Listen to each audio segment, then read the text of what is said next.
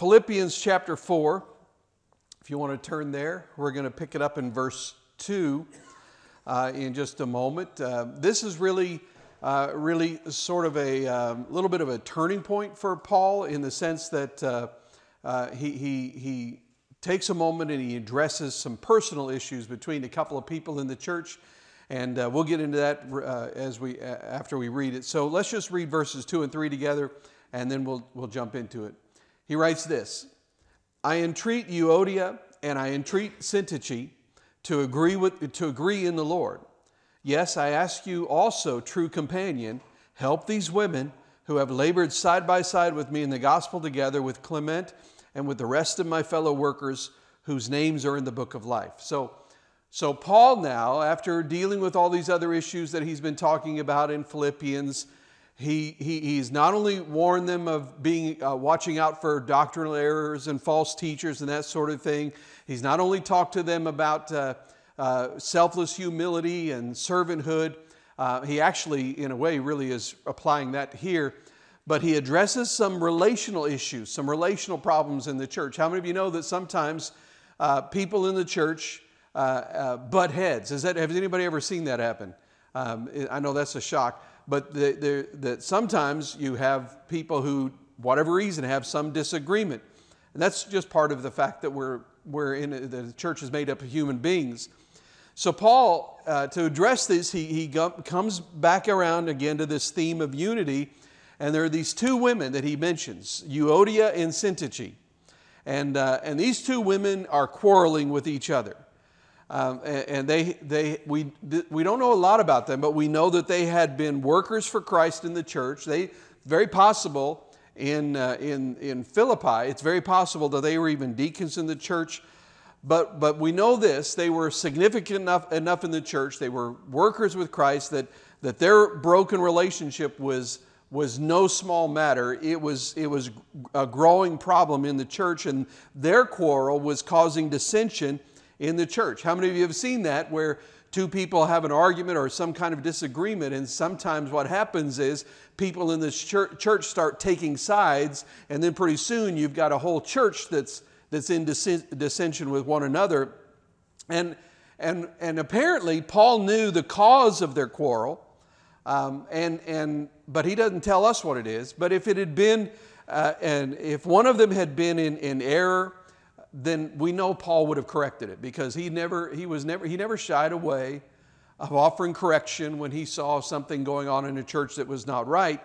So he, he knew it, but, but he doesn't even mention the issue in dispute, and that suggests that it was not worth correcting. It was not something that needed him to say, hey, now Euodia, you know you're wrong on this, or he didn't, you know, address Syntyche and say, all right, Syntyche, you got to get your act together. He didn't do that. And it, just it seems that the quarrel was was uh, was personal, but but it was excuse me uh, was even more than that. But there was no sin, there was no error involved. So what that tells us, excuse me, I got a little tickle right there in my throat. What that tells us is uh, that these women have made a pit out of a pothole. How many of you have known somebody, or you maybe you've walked down that road where you made a pit out of a, uh, a pothole? You know what I'm talking about? Uh, where you take a small matter and you turn it into a big matter, and and and and this is apparently what happened. What's happening here? Because if it had been a big matter, Paul would have addressed it. He would have corrected the issue. Uh, but but but he he deals with them. I mean, think about this. I mean, how would you like to be these two women who uh, Paul sees the need to call them out by name in a writ, writ letter that's written to the whole church. You know, I mean, that's not exactly the reputation that I want in that moment, but, but we know that they have caused a ruckus over something minor, and, and now it's starting to affect the church. And so Paul was like, listen, you know, you can work through your own issues personally, but when you start affecting the church, we need to address this. We can't just let it go.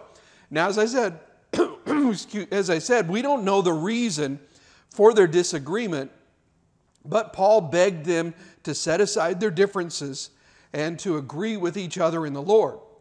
And, and that's what he said. You know, and I think the principle there that we can understand is that, uh, is that there are times when You maybe even disagree with someone else theologically on an issue.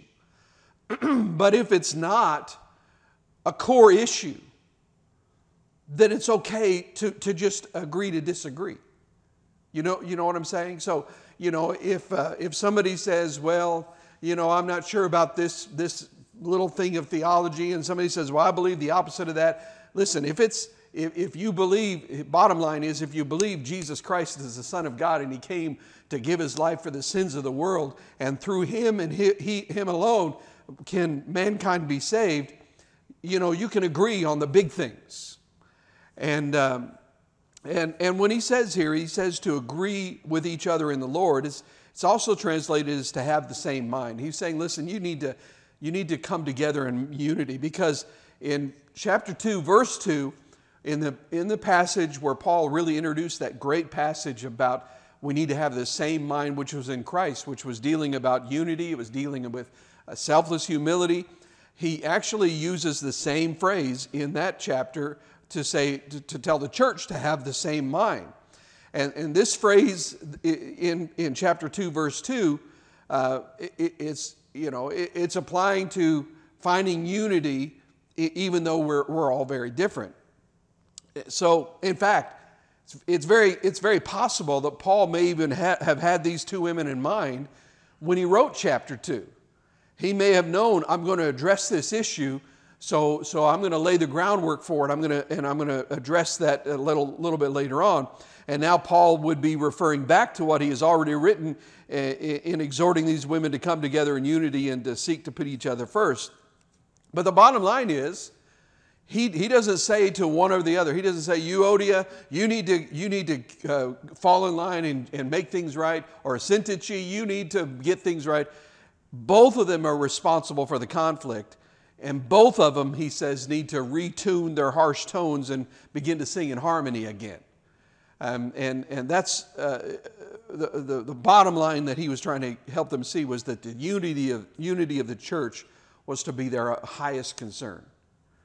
And, you know, I've, I've seen churches that struggled with disunity because there were people in the church that cared more about being right than they did about the unity of the church. And, uh, and the fact is, a quarreling church is no church at all because it's one from which Christ has been shut out. Because a person cannot be at peace with God and be divided from, from our fellow believers. You, you, you, can't, you, just, you can't have the peace of God and have peace with God in that situation. And the truth is, in any group of people, and I don't care if it's a church or a bowling league, in, in any group of people, offenses will occur and, and pride will get wounded. It is going to happen. You cannot avoid uh, uh, having an offense take place in a group of people because uh, it's just going to happen. You know, some people are more sensitive than others, and then some of us are a little more insensitive to others, you know, that sort of thing. But but it, when that happens, the, the difference between churches and other groups, the difference between the church and a bowling league or, or a, a community club or that sort of thing, is that, is that pride in a church should never control the situation. When there's a disagreement, pride cannot be the controlling factor in, in, whether, in working out the details and trying to bring a resolution to it. Christians uh, should be eager to forgive, eager to forget, and eager to, to move on. But unfortunately, so many times we're actually eager to, we'll, we'll, we'll, say we forgive, but we're eager to hold on to it and eager to store it up for later so that when they do something else, we'll pull that back off the shelf and throw it in their face again.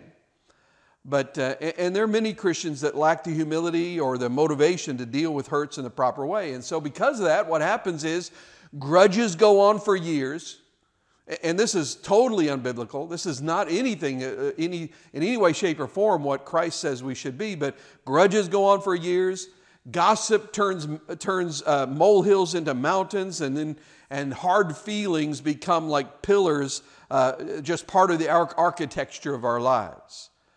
And, and the, the reality is, nobody in the church should be expected to agree with everyone else on every issue facing the group, except for one issue and that is Jesus is Lord.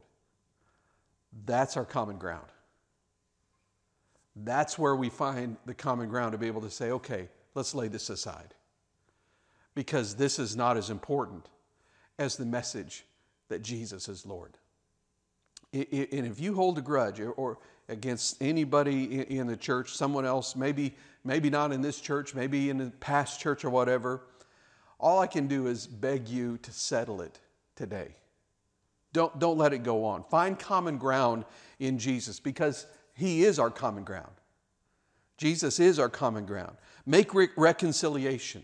Now, you can't make them, you know, reconcile to you, but you can, you can do your part and you can forgive and ask for forgiveness on your part uh, and, and get your Christian service back to full strength.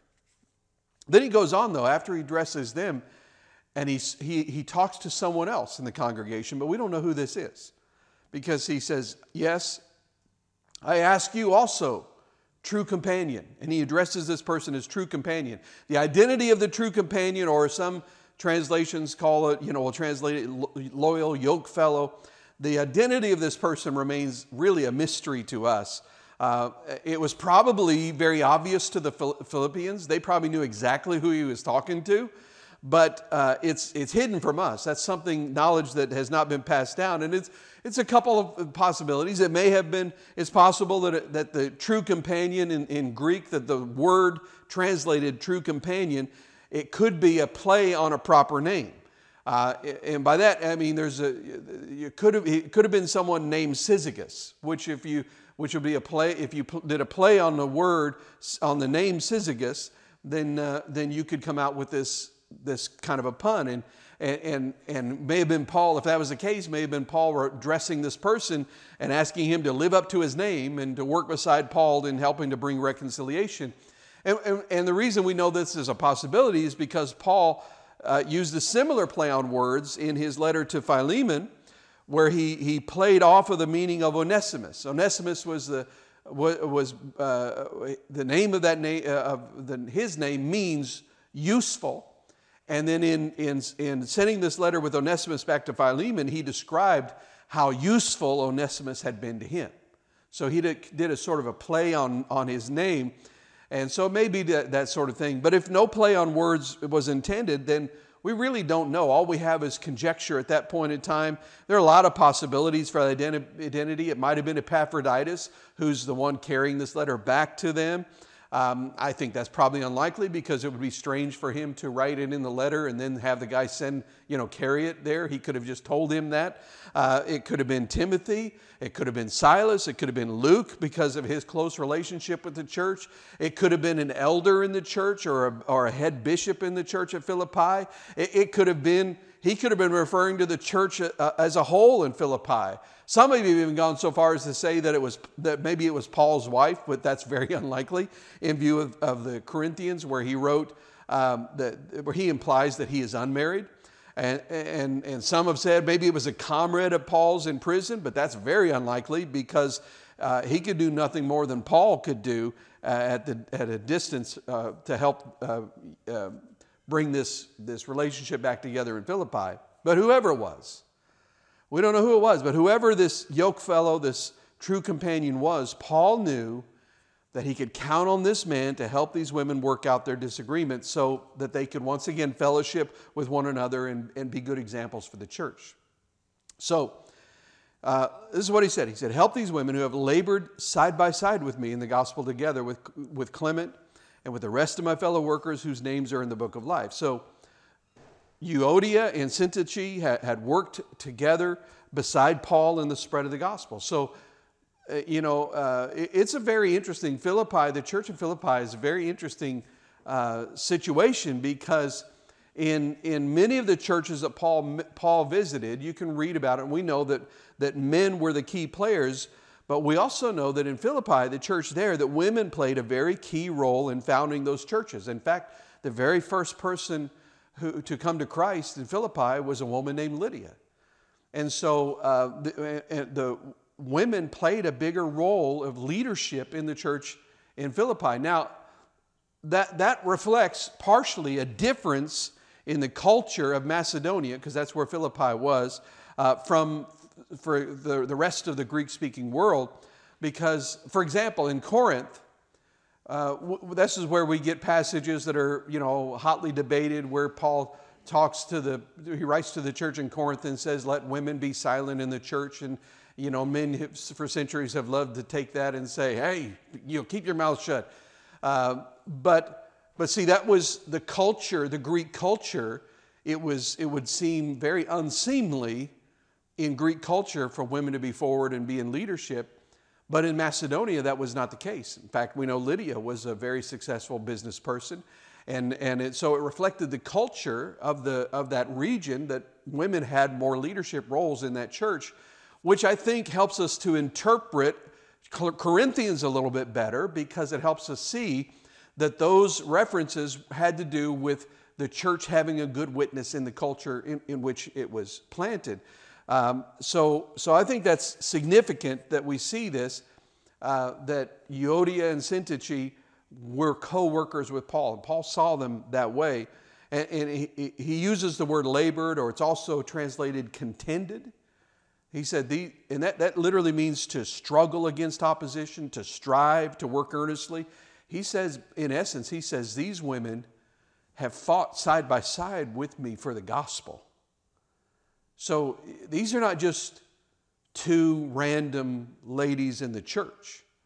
These are significant players in the kingdom. And, and they, they, these are women who had, who had gotten involved beyond just the basic comfort level for the sake of spreading the good news. And, um, uh, and when he mentions them, it also it, it reminded Paul of another man named Clement. We don't know anything about him. There was a Clement in Rome uh, who became a bishop in Rome. It's very unlikely that's the same one because Clement was a very, very, or Clement, however you want to say it, was a very, very common name. So it's unlikely it's the same person. Uh, but he mentions him, and then he mentions other fellow workers who had also labored along with Paul. And, uh, and, it's, and I, I like the, what Paul did because he said, he said, uh, and other workers whose names are in the book of life, he said, basically he's saying, I don't, I, I don't have time to list everybody's name here, but it doesn't matter if your name is written here in this letter that I'm writing because your name is written, written in, the, in the book of life. And, and so while they may not have been listed there, we can be sure that each person's name is in the book of life. And that's an interesting phrase by itself because in the Old Testament, um, that the, the, the concept there referred to a register of God's covenant people. And the, the book that it talks about there, the book of life, listen, let, us just let's be let's just be real here. We don't know if that is real or symbolic. We don't know if there's an actual scroll that Jesus has in his hands or if it's symbolic. Uh, but but the fact is, what it tells us. Here's the important part of it. It tells us that that God has knowledge of who belongs to Him. That's really what it means. If your name is in the book of life, in the Lamb's book of life, what that means is he knows who belongs to him. And so, uh, and we know that he's also using a, a, picture here because ancient cities had roll books that contained the names of all who had a right to citizenship. And in this way, he's saying uh, to the Philippian believers, he's saying, hey, listen, you're, you're not just a citizen. Remember, he, that was a key word that he used, we talked about last week. You're not just a citizen of this Roman colony of Philippi, but you're a citizen of heaven. And you're not just listed on the register of citizens in Philippi, but you are registered in, in God's register. Your name is on his book, and, and, and he's going to admit all on that roll into heaven. Um, God is keeping track of those things. Look at verse 4. Verse, one of the most famous verses. This is, uh, this is one of our, what I call our coffee cup verses. Uh, this is our bumper, one of our bumper sticker verses that we like in the church because we like to pull verses out, you know, and just slapping on, slapping on something like that, and you know, and but it's you know, it's a beautiful little saying. He says, "Rejoice in the Lord always." Again, I, I will say, rejoice. Now, See, we like to throw that on a coffee mug and we like to say, oh, yeah, let's rejoice in the Lord always. But I think because we live, you know, in our culture, we, we have it pretty easy. We really do. Um, it's, it's, I think we lose the weight of that. Because here's a man in prison who's writing to a church who's suffering through persecution, and he's telling them, even though he's in prison, he's saying, Listen, rejoice in the Lord always. Rejoice in the Lord always. Doesn't matter what happens in your life. Rejoice in the Lord. You don't have to rejoice in your circumstances because you can rejoice in the Lord. You are in Jesus. You know Jesus. So you can rejoice no matter what happens in life. And so that teaches us a really, really important lesson, a principle for life that we need to get a hold of. And that is this our inner attitudes do not have to reflect our outward circumstances. And a lot of Christians really need to get a hold of this uh, because uh, what happens is when things go bad, all of a sudden our attitudes change and our attitude goes bad. Have you, you ever seen anybody like that where you, could, you knew exactly if they had a good day or a, ba- a good week or a bad day or a bad week because you knew that, that uh, if they had a bad day, that they were going to be all grumpy and down in the dumps and just going to be just terrible to be around? And Paul's saying, listen, you don't have to be like that. He's saying you can, you can ignore the circumstances because your joy is not tied to the circumstances. Your happiness is. Because remember, we've talked about that before. Happiness comes from uh, uh, uh, Old English words word that's, that's, happenings. So it has to do with what happens around you. That's your happiness is tied to that. But your joy is not tied to circumstances and what happens around you. Your joy is tied to the fact that you are in Christ, that you are follower of Jesus, that you know Him, that you walk with Him. And so he says, listen, doesn't matter what your circumstances are because none of those circumstances can possibly change the reality that you know Christ. Therefore, you can rejoice in the Lord. He, he was full of joy. Paul was full of joy because he knew that no matter what happened to him, Jesus Christ was with him and nobody could take that away from him. I mean, he faced false teachers, he faced severe people problems, he faced uh, horrible issues in churches, he faced the threat of death, he faced physical uh, torture and punishment. And yet, several times in this letter, he urged the Philippians to be joyful, and, and he did it not only for him because that's how he was living, but he also did it because you know what? The Philippians needed to be reminded of it. How many of you need to be reminded of things once in a while? Yeah, you know, you, you, when things are going bad, sometimes we need to be reminded that I don't have to. I don't have to be under the circumstances. I need to hear that. It's easy to get discouraged about unpleasant circumstances, or it's easy to take, get this one, how easy is it to take unimportant events too seriously? Isn't that easy? And, and while believers will often encounter situations in which they cannot be happy, he never tells us you have to always be happy. He says, but you can always rejoice. There are circumstances when you lose someone you love you're not going to be happy about that. Something's wrong with you if you're happy about, about that, that loss in your life. But you can still have joy in the middle of that because you know this is not the end for me. And if that person knows Christ, you have even greater joy because you know that you know exactly where they are. He says, so it doesn't matter, even when you encounter situations where you can't be happy, you can still always rejoice in the Lord. And, and he, he's not calling us to have this empty, put on show of happiness. He's not ask, calling us to, you know, put a mask on and pretend that you're happy. He's talking about a genuine joy, which is possible only in the Lord. And that joy is really tied very closely to the concept of peace. That I have this joy and this peace, this assurance, this calmness, knowing that I'm in the hands of the Lord. And it's only through a believer's relationship with God that, that he or she finds joy in pain and joy in suffering and joy in persecution and sorrow because, in spite of those things, I'm still in the Lord. I, I still know Him. I'm still in His hand. And nothing, like Paul said in Romans, nothing can take me from His hand. Let's look at verse 5. Let your reasonableness be known to everyone the Lord is at hand. Now, that's a very, in the English Standard Version, that's a very unusual word when he, he says, uh, reasonable. Now, now think about this. Your, uh, your, uh, your joyfulness is not always visible to others.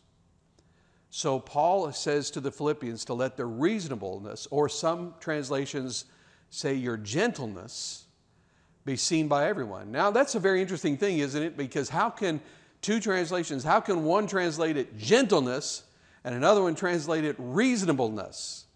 You know, because that seems like they're not related at all uh, to us. But, but the truth is, this word, this Greek word for reasonableness or gentleness, it's one of the most difficult words to translate in, order, in all of the Bible in order to capture the full meaning because there's just not one word that can sum it all up.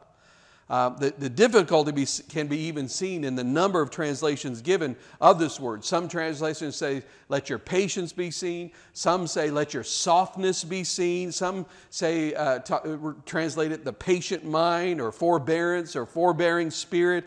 One, one translator even said, let all the world know that you will meet a man halfway. So this is a, this is a very difficult word to try to translate. But the, the Greek word uh, refers to a spirit that is reasonable, fair minded, and charitable. It's all of these things. In fact, the Greeks themselves explain this word. I like this phrase. Listen to this. They explained it like this they said it is justice and something better than justice. Justice and something better than justice. The idea was, was uh, that a man who has this quality knows when not to apply the strict letter of the law and when to relax justice, when to introduce mercy. So there's this idea of gentleness, this idea of forbearance, the patience, all of these things tied in there. And this kind of person knows that regulations are not the last word, and, they know, and he knows when not to apply the letter of the law. So the, the Christian, as Paul sees it, is the person who knows that there is something beyond justice. You know, when the, when the woman taken in adultery was brought before Jesus, Jesus could have applied the letter of the law. He had every right to if he chose to. He could have applied the letter of the law, and according to the letter of the law, she should have been stoned to death. But what did Jesus do? He went beyond justice. He went beyond justice. And, and by his death, he provided justice. He, he fulfilled justice, but then he gives us something better than justice. And the fact is, as far as justice goes, there is not one of us who deserves anything other than the condemnation of God. But thank God, he goes far beyond justice. Paul lays it down that the mark of a Christian in his personal relationships with fellow human beings must be that he, that he knows when to insist on justice and when to remember that there's something beyond justice. And, and you know what helps us to remember that there's something beyond justice, when we, what helps us remember that is when we remember that we got something beyond justice from God. That's that mercy, that's that forbearance, that, that there's that patience. All of that is rolled into this.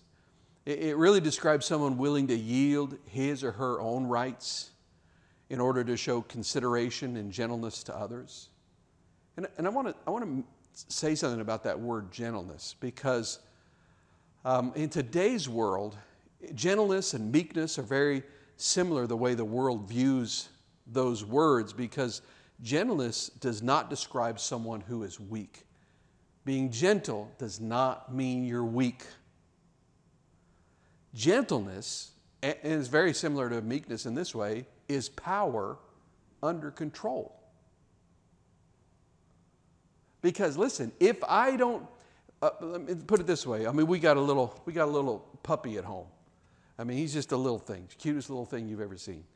Uh, and, but you know, I have the power to really hurt that animal if I want to. But when I pick him up, I'm very gentle with him. That means, in order to have gentleness, I have to have power. See what I'm saying? Because it is power under control. If I'm, if I'm not strong enough to hurt the dog, I don't have to worry about being gentle with it. Right? Because, because if I don't have enough strength to hurt the dog, I can do anything I want and I'm not going to hurt it. So I don't have to worry about being gentle. But if you have strength, if you have power, that's where gentleness comes in to the situation. Gentleness requires the use of appropriate force to achieve God's will in a situation. And so, gentleness can look different ways at, uh, at, at different times. So, if your child, for example, is attacked by a maniac with a knife, then you know forcefully disarming the maniac without going berserk yourself may be the essence of gentleness. Doesn't mean you're going to be you know real gentle and say, "Oh, here, let me just you know just hold your hand while you while we take that knife away." No, you're going to you're going to overpower that person to disarm them. But gentleness might be in the situation where you say, "Okay, now I'm not going to you know beat the pulp out of him." That, that would be that could be the essence of gentleness. You, using, but, but the flip side of that is, using that same amount of force to shake hands after church would not be considered gentle at all. So it's very closely related to the situation in hand. A, a gentle person can take a hit without retaliating and can be forceful without cruelty. That's a gentle person. Now, why should a Christian have this joy and gracious gentleness, gentleness in his or her life? Well, it's very simple. He said at the end of that verse that we just read, the Lord is at hand. That's why believers are motivated to joy and gentleness by remembering that their Lord is near. And, and this nearness, when he, when he talks about the Lord is near or the Lord is at hand, it, it could refer to two things. It could refer to the Lord's presence in our hearts because he promised to never leave us nor forsake us. We know that we that we experience his presence all the time, but it also can refer to the nearness of his return. The fact that he is his, his return is near. Now I think Paul used wording here that that could imply both of these meanings to the believers. So I don't think it's necessarily either or. The Lord who soon who will soon return is the Lord who is near at hand right now.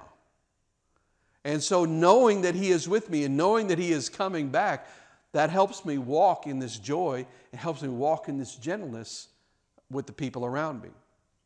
Now let's look at verse 6. This is where this is where the rubber meets the road in a lot of our lives. You ready for this?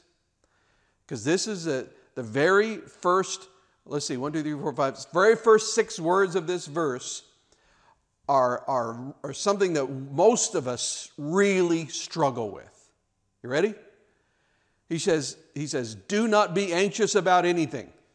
How many of you uh, find that it's difficult not to be anxious about anything? I, I just want to see if there's anybody besides me. Do not be anxious about anything, but in everything, by prayer and supplication with thanksgiving, let your requests be made known to God. So, uh, uh, attitudes of joy and gentleness combined with a constant awareness of the nearness of the Lord, that, that should begin to dispel any worry. And I, I you know, when we talk about worry, I want to talk a little bit about worry. I think we've come to a point in our society where worry has become an epidemic, if, if not an outright plague. And, and strangely, you know, some seem to treat anxiety like a close friend they don't want to lose. Some people, you know, they, they act like they use the words like they want to be free from worry and anxiety, but then they they don't they want to hang on to it very closely. They excuse it they make room for it they accommodate it they coddle it they treat it like a destructive codependent relationship and and it just eats away at their joy day after day after day because the worry is just undermining everything that god's trying to do in their life. And they they, they, they uh, think about what worry really is and what worry really does. When when we worry what's happening is we are preoccupied with all of these distressing fears. We're burdened by our past. We're, we're, we're nervous about the present. We're tormented by the future. And worry, you know, when we are worrying, we are living in the realm of what ifs. Because worry has nothing to do with reality right now, right? I don't worry about something that I already have, I worry about what may happen next. Isn't that true? Are you on the same page with me? Does that make any sense to anybody? I, I can only worry about what hasn't happened.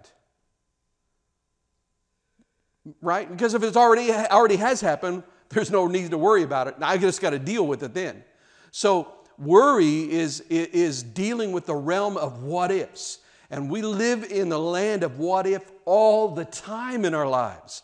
Well, what if she does this? What if that happens? What if they're in a car accident? What if they don't make the right choice? What if this happens? What if I don't have enough money to pay the bills? What if I don't, you know, whatever. We just go in this, and, and, and that kind of mental and emotional agitation cannot be healthy for us.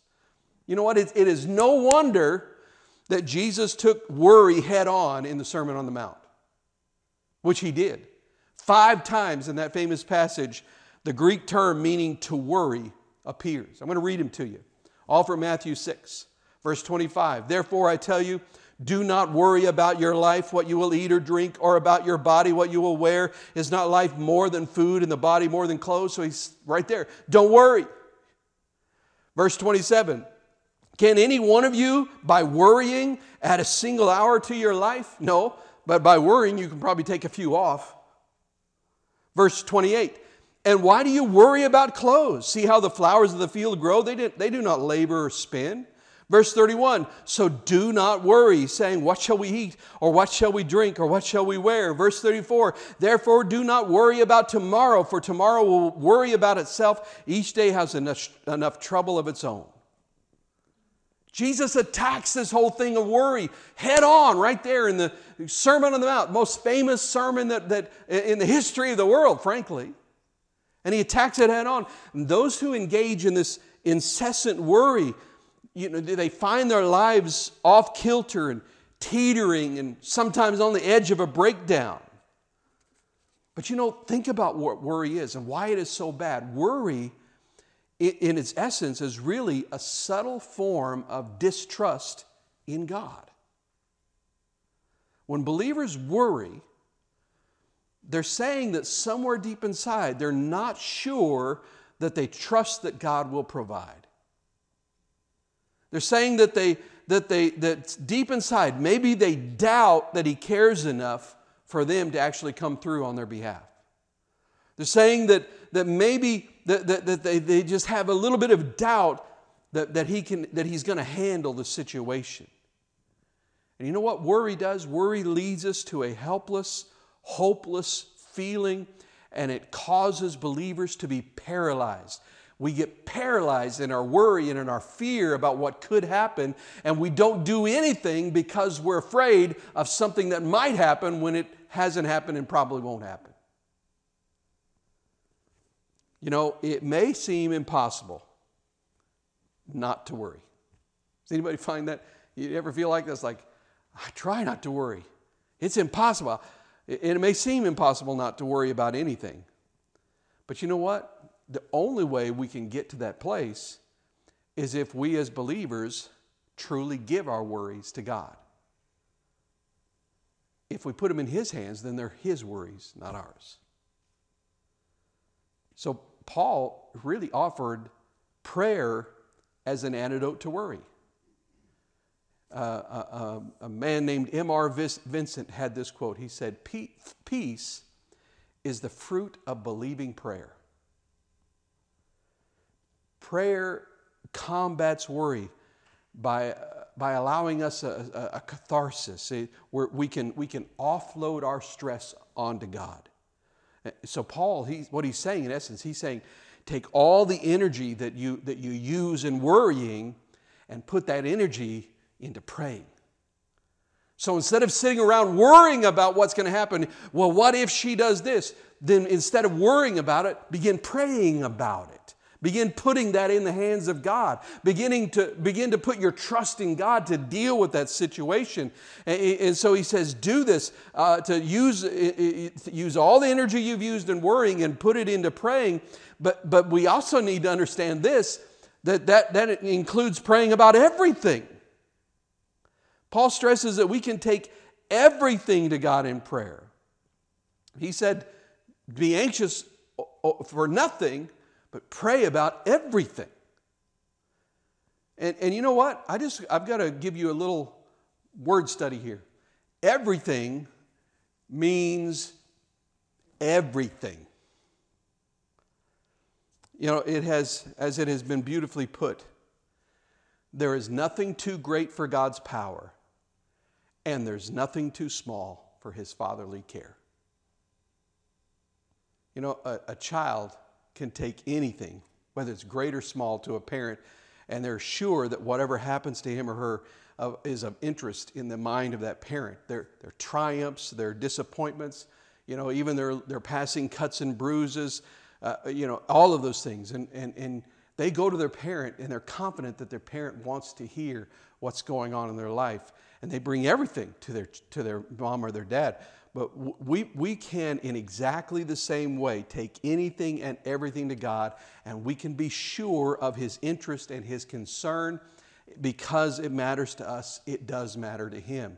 No, no request is too small, no request is too big. No request is so meaningless. No request is, is too difficult. And no request is inconsequential to God. We need to pray in everything good times and in bad times. We need to be praying. We need to be taking it all to Him. He said, Worry about nothing, pray about everything. If you feel agitated, pray about it. If, you, if you're scared, lift it up to the Lord. If you're burdened by a past that threatens to come back and haunt you, then go to God and ask Him to take it from you. If, if you can't get through a minute of the day without stressing about your loved ones, spend some time interceding on their behalf instead of mentally and emotionally running through fruitless what if scenarios. Worry and prayer cannot coexist in the same life at the same time. And then he says to do it in thanksgiving, because thanksgiving, the, the, the prayer is the act that we do, but thanksgiving focuses on the attitude of our heart in approaching God. Prayer combats worry by creating, creating in us a thankful heart. Believers should come to God in prayer, thankful for the opportunity to even approach Him, uh, we should come to Him in prayer, thankful for the, the tremendous blessings that He's already bestowed upon us. I mean, you take note of everything He's done for you and, and you give Him thanks for that. We should come to God in prayer, thankful for the certainty that He will answer His children. Now, we're going to talk about that in a minute because it doesn't mean He gives us what we want, but it means He will answer. And when, when believers focus on God's great love for them and, and the many prayers that He's already answered, you know what? Then we have no room for worry left about whether He's going to continue to answer. Because we know He will. Prayer, it really combats worry by building trust. The more I pray, the more I walk with Him, the more trust I have in Him. And the more trust I have in that relationship with God, the less I worry. Presenting, by the way, and this is what I wanted to say about uh, we're certain that He will answer. Presenting our needs to God, however, we need to know this does not guarantee that He will say yes to every prayer. No parent does that. Not a good parent. A good parent does not say yes to every request their child makes. Isn't that right? You would say that's a horrible parent and they're ruining that child, setting them up for disaster in their life. So God's not going to say yes to everything that we want because sometimes we want things that, were, that are not good for us. Sometimes we want things for which we are not ready yet, right? I mean, think about Jesus. Jesus prayed that the cup might be taken from him, but it wasn't. Paul prayed that the thorn in the flesh might be removed, but, but God chose to work through Paul despite his problem. In, in prayer, we're to present our request to God. But as we do that, we have to focus on God's will, not our will. We already know it's easy for us. We know what God wants. We know our will. Oh, excuse me, we know what, what we want. We know our will. But we have to focus on what God's want because when we communicate with God, when we pray, we don't demand what we want, but rather we we discuss with Him what He wants for us. That is really the essence of submission. Um, in fact, I, I would say this to you people in our world, we don't understand submission because we think, and, and we've twisted it, we've, we've messed it up, we think submission is, is just keep your mouth shut and do what you're told. That, that's not submission. Um, submission is when you speak what's truly on your heart and on your mind to the person that's in authority, but then you trust the person in authority to make the right decision based on the information you've given them. So you can't truly submit until you've spoken what's on your heart. So, wives, when, you're, when you read in the Bible and it says, Wives, submit to your husbands, it doesn't mean that, he's, that he has the right to keep you under his thumb and make you do whatever he wants you to do. That's not what it means at all. It means that he carries the responsibility. He's going to answer to God for the decisions he makes for your family, but he needs your input. So, to submit to him, you, you must tell him what you truly think and what you truly feel. And then you trust him to make a decision that's going to be for your good. And if he does not do that, then he will answer to God. And, um, and, and, and that's, that's what true submission. So, one, one of the most important ways we can submit ourselves to God is by being honest about what's in our heart. It's kind of funny that we try not to be honest because it's as if he doesn't already know, right? But we submit to Him by being honest about what's in our heart, about what we want, about our desires. But then we focus on His will and we trust Him to make the right decision in answering the prayer in a way that's going to be for our good. So, Paul's advice, in essence, is to turn our worries into prayers. Bottom line if you want to worry less, then pray more. Look at, look at verse 7. And the peace of God, which surpasses all understanding, will guard your hearts and your minds in Christ Jesus. Now, if believers take to heart Paul's words in verses 4 through 6, then they will turn away from anxiety and worry to prayer, and the result will be that they will be filled with the peace of God.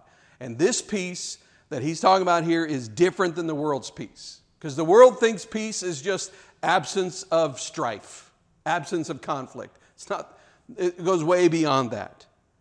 It is a peace that Jesus promised his disciples and, and everybody else who would follow him. John 14, 27, Jesus said, Peace I leave with you, my peace I give to you. This is the peace of God. My peace I leave, uh, I give to you. I do not give you as the world gives. Do not let your hearts be troubled, and do not be afraid. Listen, true peace is not found in positive thinking. It's not found in the absence of conflict. It's not found in good feelings. True peace comes from knowing God and trusting that He is in control, trusting that He loves you enough to do what's best for you. Not necessarily what's most comfortable for you.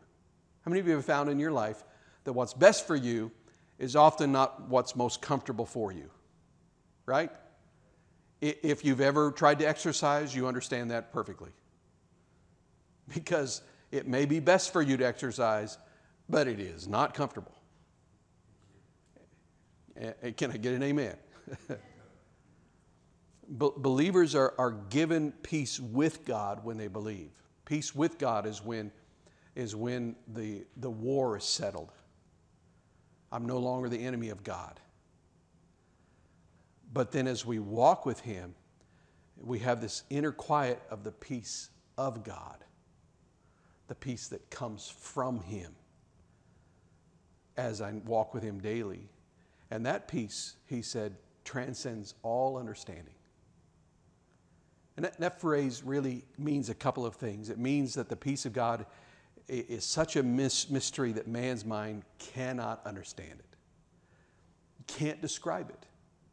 This is one of the most difficult things when, when you try to teach on this because it's, it, it goes, it transcends all human understanding. Well, then how in the world am I going to be able to communicate that to you if I can't even wrap my brain around it completely? So it's very difficult, but I cannot understand it. And it, one way to understand it is it, to get a, a, picture of it anyway is, is, is to realize that it is this peace that we have. Uh, you see in people's lives. Maybe somebody just loses someone in a tragic accident, and then you look at them, and because they know Christ, they have this overwhelming peace that carries them through that. And when the world looks at that, they say that is not a natural reaction to what just happened here. It goes beyond their understanding. They can't get it, they can't see it. How can you have peace in the middle of this horrible event? But it's because my peace and my joy are not tied to my circumstances. My peace and my joy are tied to the fact that I know God. It also means that the peace of God is so precious that man's mind, with all of its skill and all, all of its knowledge, can never produce it. God's peace can never be of man's contriving, it can only be of God's giving. And then he says that God's peace will guard our hearts and minds. I love, love, love that phrase. And the peace of God, which passes all understanding, will guard your hearts and minds in Christ Jesus. The Greek word for guard here is not surprise, it's a military term. And it means to surround and protect a garrison or a city. Now, the Philippians, being a Roman colony, they understood this. They, they lived in a garrison town. They were familiar with the Roman guards who maintained watch. They guarded the city from any kind of outside attack. They felt safe and secure in that city because they had guards watching over them.